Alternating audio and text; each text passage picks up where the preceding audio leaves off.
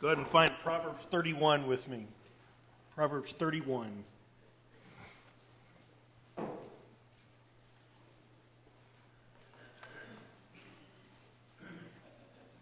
Proverbs 31. I'd like to welcome you this morning and uh, go ahead and extend an invitation for this evening at 5. This is our monthly Q&A night. And uh, this evening I have a question about uh, what's sometimes called the intermediate state. That is, what happens to those who die before Jesus comes back? Where do we go uh, in between death and the final state? What happens? What happens basically when we die? So it's a big question, and we'll take our best crack at it this evening. The Bible always acknowledges the real temptations associated with sin. The reason people like sin and the reason people do sin so much is because it is enjoyable. And it is pleasurable and it is fun. Um, and the Bible admits that. The Bible never tries to pull the wool over our eyes saying, don't sin because it's boring. There's nothing to see here. Don't bother. There's nothing appealing about it. It's silliness. That's, that's not what the Bible says. The Bible doesn't try to hide sin from us. Actually, what the Bible does is hold our eyes open when we look at sin for much longer than we're comfortable with. That's what the Bible does with sin. The Bible admits the enticements of sin, but then it says you've got to keep looking at it beyond the enticement. You've got to look at sin a, a long time. You have to keep reading the story. And so, yes, David has sex with the woman he lusted after. But you have to keep reading. You have to keep reading about the horror that follows and the cover up and how it ruins his whole life. The Bible says, hold your eyes open and keep looking at sin. Yes, look at the enticement, but then keep looking at it. Look at the consequences. If there's anyone who's trying to pull the wool over our eyes and not get us to look at sin straight in the face, it's of course the devil, who says, Look at the tasty fruit. Never mind the consequences of eating it, but look at how tasty it looks. He's the one who's trying to pull the wool over our eyes. Satan's really a fisherman who sees us as fish. And the enticement of sin is his bait, and the consequences of sin are the hook. He only wants us to see the bait and ignore the hook. And in Proverbs, Solomon is telling his son, Son, you need to keep looking at sin so that you don't just see the bait, but also the hook. So that you don't just see sin's enticements, but also its consequences. See, the foolish man only ever sees the pleasure of sin. The wise man also sees the consequences of sin. The wise man knows the sting of sin is always in the tail. The wise man knows that the night that begins with booze and high spirits, pun intended, ends with hangovers and regrets and consequences that far outlast the pleasure. So, our study of Proverbs today will focus on that particular illustration that I've just used, that, the danger in that illustration. I want to look at what Proverbs says on the subject of drink, on the subject of, of alcohol and drinking. What does wisdom say about both the enticements and also the consequences of sin? What does wisdom understand about that? To put it in another way, what, what does our foolish, pleasure seeking world miss that the wise, God seeking man understands? There's a good bit in Proverbs about the subject of drink, and I want us to look at that. Look at that this morning. To begin with, I want us to see the enticements. Again, the Bible admits the enticements of sin. And indeed, Proverbs describes why it is so many people turn to this. And I want to look at a couple of categories uh, of this, a couple of type of people who often drink. The first is what we'll call the depressive. So this is Proverbs 31. The last two chapters of Proverbs are, uh, are actually collected from other sources, which Solomon saw fit to preserve for his readers. He says there is in this God's wisdom that we all can learn from.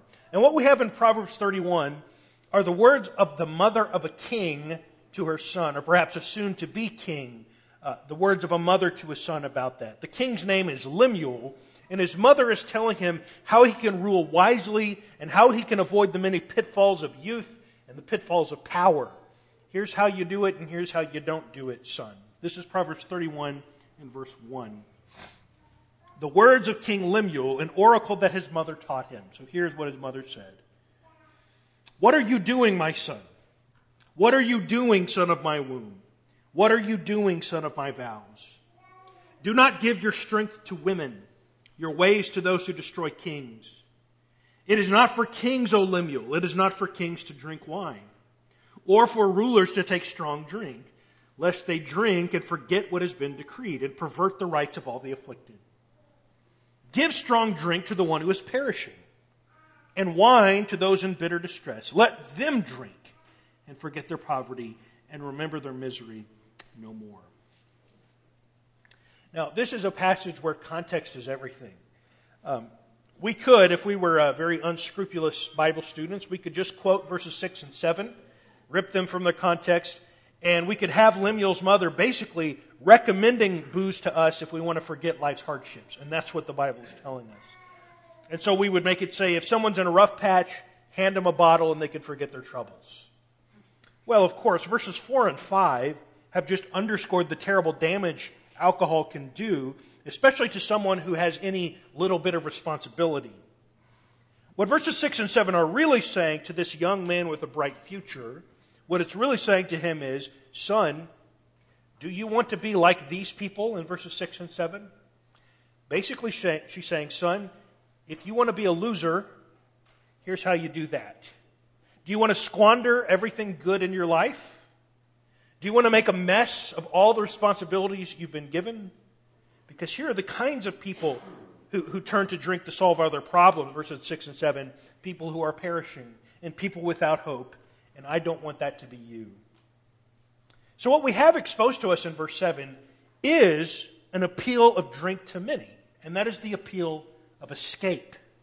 Verse 7 let them drink and forget their poverty and remember their misery no more. It can often be a way of sort of throwing in the towel. I give up. There's nothing worth living for. There's no more responsibilities I want to attend to. There's no more relationships I intend on keeping healthy. I've got nothing else to do. Life is miserable. The best I can do is just make myself forget it, wipe my memory. And so I'll throw away the rest of the day by getting, drink, getting drunk before noon. Now, what's being described here is, of course, an enticement, not an endorsement. This is, of course, not a healthy way to deal with hardship or misery or poverty. The ultimate need of the miserable and the downtrodden is not to forget their troubles, it's to find a Savior who saves us from our troubles.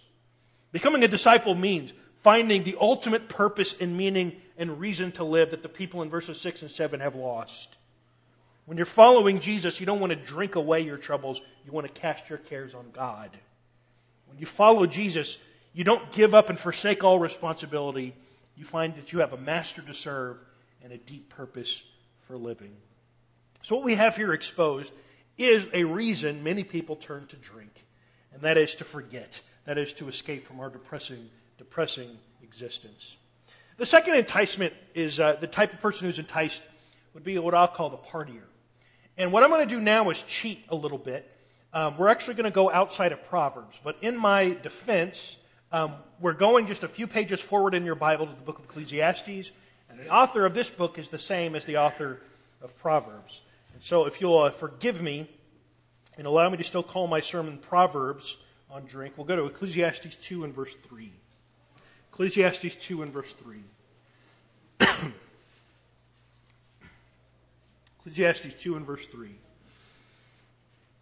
I search my heart, Ecclesiastes 2 3. I search my heart how to cheer my body with wine my heart still guiding me with wisdom, and how to lay hold on folly till I might see what, what was good for the children of man to do under heaven during the few days of their life.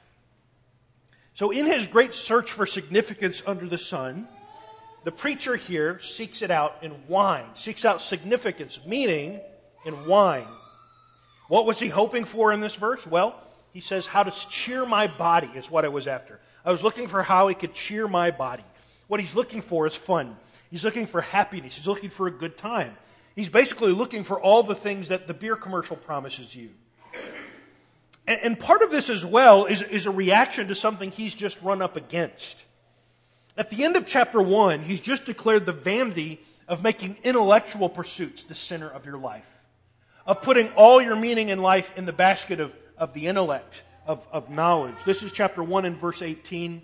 He's just said, In much wisdom is much vexation, and he who increases knowledge increases sorrow. The more you know, the more you just come to understand just how miserable our existence is. What he says in the beginning of chapter 2 is okay, being smart isn't the meaning of life. So maybe being dumb is the meaning of life. Sober intellectualism didn't do it, so maybe drunken foolishness is a better life. But what did he find? What does he find out about that? This is chapter 2 and verse 10. Whatever my eyes desired, I did not keep from them. I kept my heart from no pleasure, for my heart found pleasure in all my toil, and this was, this was my reward for all my toil. And then I considered all that my hands had done, and the toil I had expended in doing it. And behold, all was vanity and striving after wind. There was nothing to be gained under the sun. What he found was whenever I pursued pleasure, drink one of those, I found out it doesn't make you happy and it doesn't make you whole. It won't give you lasting cheer to your body or your heart, and it's certainly not what makes life meaningful. This is Ecclesiastes 10 and verse 19. Ecclesiastes 10 and verse 19, before we go back to Proverbs. This is Ecclesiastes 10 and verse 19. Ecclesiastes 10 and verse 19. Bread is made for laughter, and wine gladdens life, and money answers everything. Here's another verse where context matters. The preacher is not saying that, that money and alcohol are, are the answer to all life's problems, actually. What he's saying, rather, is they only seem to be. Because what he's just been doing here, he's in the middle of describing the attitude of these worthless, self indulgent rulers. What he's doing is parroting their attitudes. Look at the kind of people who says what he says in verse 19. He just said this in verse 16. Woe to you, O land, when your king is a child and your princes feast in the morning when they act like children. This is verse 18.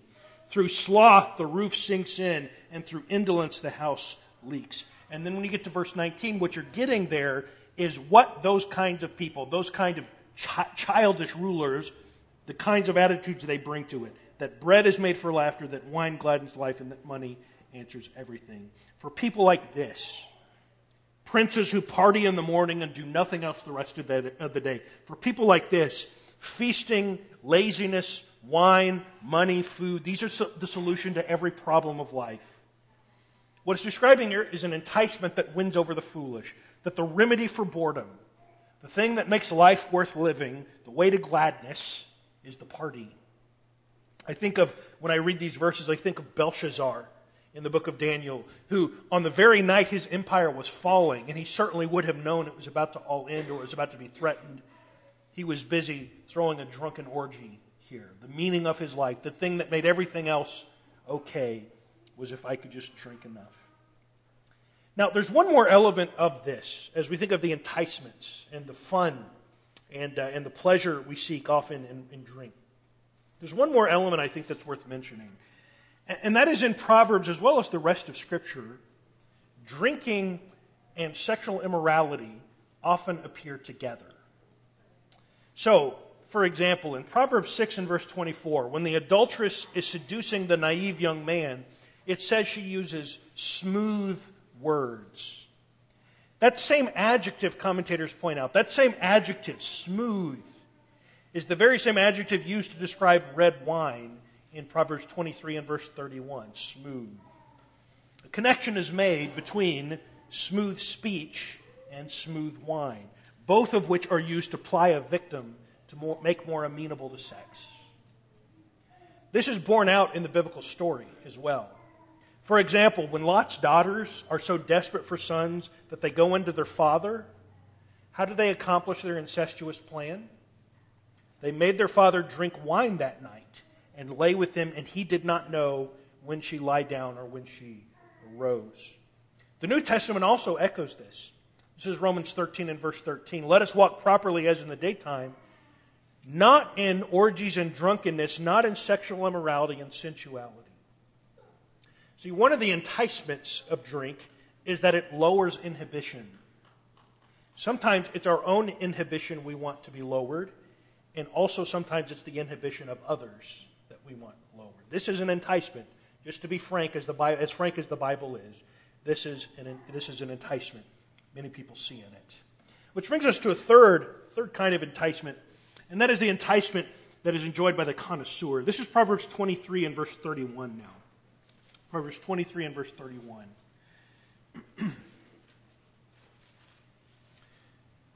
something that might surprise you about the Bible's message about, about drink. This is Proverbs 23 and verse 31. Do not look at the wine when it is red, when it sparkles in the cup and goes down smoothly. This is part of a longer passage we'll flesh out in our, in our next point. But for now, I just want to notice an interesting warning here that might surprise you.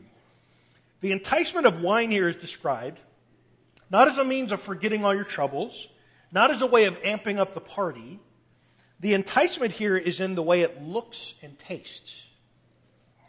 If I could put it this way, what we're talking about here is not the Bud Light ad, where a bunch, bunch of good old boys are just sort of having a good time. What we're talking about here is something more like the, the, the high dollar wine or bourbon ad, the sort of high class kind of thing. And so he says, Do not look at the wine when it is red, when it sparkles in the cup. What's being described here is the aesthetic attraction, looking at it, how it sparkles. The wine is used to describe, it's used, as we said, in the same language as the adulteress in Proverbs, who uses her beauty, the way she looks to seduce the naive young man. It's not hard here to imagine the highbrow alcohol advertisement where, where well dressed and beautiful people swirl around their drinks in their glasses and they admire the rich color of this drink that's been distilled and expertly aged by craftsmen. What's being described here is the connoisseur here, not, not the drunken, fall down drunk, but rather the connoisseur of it. The second half of the verse says it goes down smoothly. He's not describing here the frat boy who buys the cheapest beer he can so he can drink as much as he can. That's not what's being described. It's describing the connoisseur who talks about the notes of oak and how it pairs so well with lamb. That's what he's talking about. He's describing something closer to a wine tasting than a frat party. As one man has put it, these phrases describe those smitten by and addicted to the aesthetic experience of drinking. They are connoisseurs of alcohol and its consumption. This is about more than thirst or drunkenness. This has become an art to them. So, what I want to point out here is that, is that the wise, man relationship, wise man's relationship to drink is not Drunkenness is the only thing the Bible's against. As long as you don't get drunk, whatever that means, as long as you don't get drunk, enjoy yourself. That's not the wise man's attitude.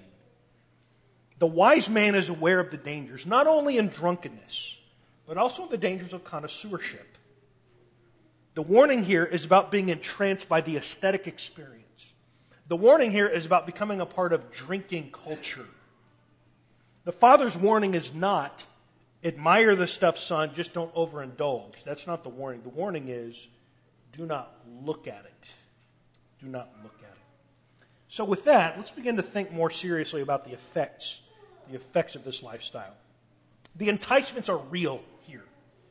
There is a reason people drink. These are a few of them. But of course, to only see the enticement is to be like a fish who can only see the bait. That's a fool. What wisdom apprehends is not just the bait, but also the hook. Not just the enticement, but also the effects. Wisdom can see past the debaucherous night into the morning after, where the cold light of day shows us what a fool we've been. And so this is Proverbs 20 and verse 1. Proverbs 20 and verse 1. Proverbs 20 and verse 1. 20 and verse 1. Wine is a mocker Strong drink is a brawler, and whoever is led astray by it is not wise. So, what we have here in line one is a personification of drinks as the actions they produce in the imbiber of those drinks. And so, wine is the thing that it produces in us. That's what it says. They make us, first of all, they make us run our mouth. It's a mocker. We say things, we laugh at things we would not otherwise. And we will certainly not be restraining our tongue or seasoning our words with salt or speaking wisdom whenever we are full of these things. And then it says strong drink is a brawler. This is the sort of thing that makes us fight. You know, there's something about the behavior of drinkers of alcohol that's altogether different from the drinkers of any other beverage. I have never in my life heard of a tea room dust up. I've never heard of a coffee house brawl but I have definitely known about bar fights and barroom brawls. Line two makes a, makes a moral judgment about this person that they are not wise and they will not become wise as long as this is a part of their life. That's the effect. This is Proverbs 23 and verse 19. 23 and verse 19. 23:19 Hear my son and be wise and direct your heart in the way. Be not among drunkards or among gluttonous eaters of meat, for the drunkard and the glutton will come to poverty and slumber will clothe them with rags. So we have here really a, a combination of, of the drunkard and the glutton. This is speaking to a lifestyle of self indulgence and partying is at the center of this life. And he says the reason you don't want to hang around people like that is, as much as it, it might be fun to be around these guys, these lives of the party, as much fun as that seems, is verse 21 is that they come to poverty, slumber will clothe them with rags. In other words, this fun lifestyle is headed somewhere that's definitely not fun. It's fun, but only in the beginning for a little bit, and it's not fun on the other side of it. It's going to catch up with you. Any Alcoholics Anonymous meeting you will ever go to will have a version of this story being told about how it was fun until it wasn't. It was fun until it ruined our entire life. This is Proverbs 23 and verse 29. What we have here is an extended passage, uh, really involved, an interesting passage about the effects of drink. This is 23 29. Proverbs 23 and verse 29. Who has woe? Who has sorrow? Who has strife? Who has complaining? Who has wounds without cause? Who has redness of eyes? We have here our, our six questions in three pairs. Um, it's sort of meant as a riddle in the beginning here. We're meant to ask as we see these questions, what is this describing? Well, the first two questions who has woe and who has sorrow? This is about the emotional effects of drink. Who has woe and who has sorrow? These are words of depression and regret. Woe and sorrow. Next two questions Who has strife? Who has complaining? This is about the relational effects of drink. It puts strife and contentions in our lives. It ruins relationships. It causes alternately abuse or neglect. And then the last two questions who has wounds without cause? Who has redness of eyes? Here are now the physiological effects of drink. So we've got the emotional, the relational, relational, and now physical effects of drink. Here's the guy who wakes up with blurry vision red eyes, bruises he can't remember how he got. Verse 30.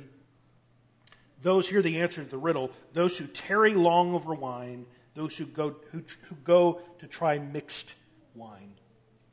So the answer to the riddle of verse 29 is that those who spend their time at the party, at the bar, with the bottle. Mixed wine here, he mentions at the end of verse 30. This has to do with wine that's been mixed with spices and other things to enhance the taste and make it go down easier so that you can drink more. And we certainly have many versions of that today. Verse 31 Do not look at the wine when it is red, when it sparkles in the cup and goes down smoothly. The advice here is not be responsible about it. The advice is not get a designated driver. The, the, the, the, warning is not just drink socially. It's don't even look at it, much less taste it. And we've already discussed the aesthetic appeal being described here in this verse. This is verse 32. In the end, it says, it bites like a serpent and stings like an adder. And so it goes down smoothly in verse 31, but in verse 32, on the other side of it, it begins to bite and sting. Wisdom is about making choices based on where they lead, not just how they feel in the moment. And this certainly does not pass the wisdom test, that the end of it is never as pleasant as the beginning. Verse 33 Your eyes will see strange things, and your heart utter perverse things. We have here the effects on the mind of alcohol. That is, it is a distorted reality where you laugh at things that aren't funny, and you see things that aren't there, and you say things that no one else can understand. Is this really, he's wanting to ask us, is this really something we want to seek out? To be nonsense people? This is verse 34. You will be like the one who lies down in the midst of a sea, like one who lies on the top of a mast. And so here we have described here a drunk person laying down on solid ground, but feels like they're on the top of a mast in a ship that's sailing in a storm. They feel like the world is going like this when they're laying on solid ground. The world is spinning and they can't even stand up. There's also probably here a, a subtle, subtle parallel, a subtle reference between seasickness and the kind of sick that a drunk person often gets. Verse 35 even makes it explicit. Verse 35 They struck me, you say, but I was not hurt. They beat me, but I will not feel it. When shall I awake? And here's his answer I must have another drink. So the father, what he does here is put words in the drunk's mouth. He imagines what this man, this, uh, this consummate drunk, has, has coming out of his mouth. As he struggles to regain consciousness the morning after, he looks around and he starts asking himself, Hey, when did I get beat up? I don't remember getting a black eye. Where'd all this vomit come from? And as he begins to sober up a little bit, trying to get up, what is his next thought? I must have another drink. And so now what we have is a reset to, to verse 29 again, to verse 30. We just repeat the whole process again the next day. And when we get to the end of that day, he'll say again what he says in verse 35 I must have another drink. What the father is saying to his son is, Son, quite a life, isn't it? Just the sort of thing you want. Huh? See, the Bible always acknowledges the, the real temptations associated with sin. The reason people sin, the reason people do it so much is because it is enjoyable. It is pleasurable. It is fun. The Bible never pulls the wool over our eyes and says there's nothing to see here. What the Bible really wants us to do is not to look away from sin altogether, but to look at it far longer than the devil wants us to. It wants us to hold our eyes open much longer about the realities of sin. The wise man proverb says the man who does that, who looks at sin long enough that he doesn't just see the tasty bait, but he also sees the hook that it's attached to. So I want to end, end this morning with a story that is basically about that a story in which a young man is trained not to just look at the bait, but also the hook. Uh, the following is a, is a recollection written by, uh, written by Warren Berkley.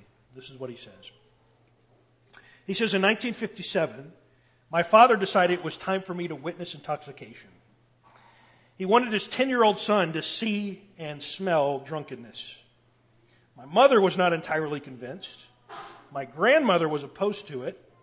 But against these protests, my father carried out his plan. He consulted with his best friend, who was the father of my best friend, and they were agreed. One of the elders in the church was the chief of police in Fort Smith, Arkansas. A time was set on a Saturday morning. My father and best friend's father took us to the jailhouse. First, we went into Brother Brock's office. He showed us various pictures on the wall of local police history. He unloaded his revolver and let us hold it.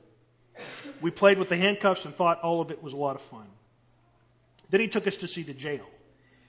As we entered the outer, outer jail area, Brother Brock was approached by the jailer who said, Wait a minute, Chief, I'll go clean the place up. Brother Brock said, No, I don't want anything cleaned up.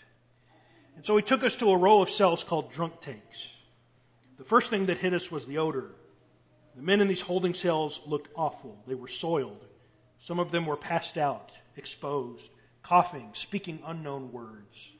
We were shocked. We gagged. We look at, looked at Brother Brock and our fathers. They didn't say anything.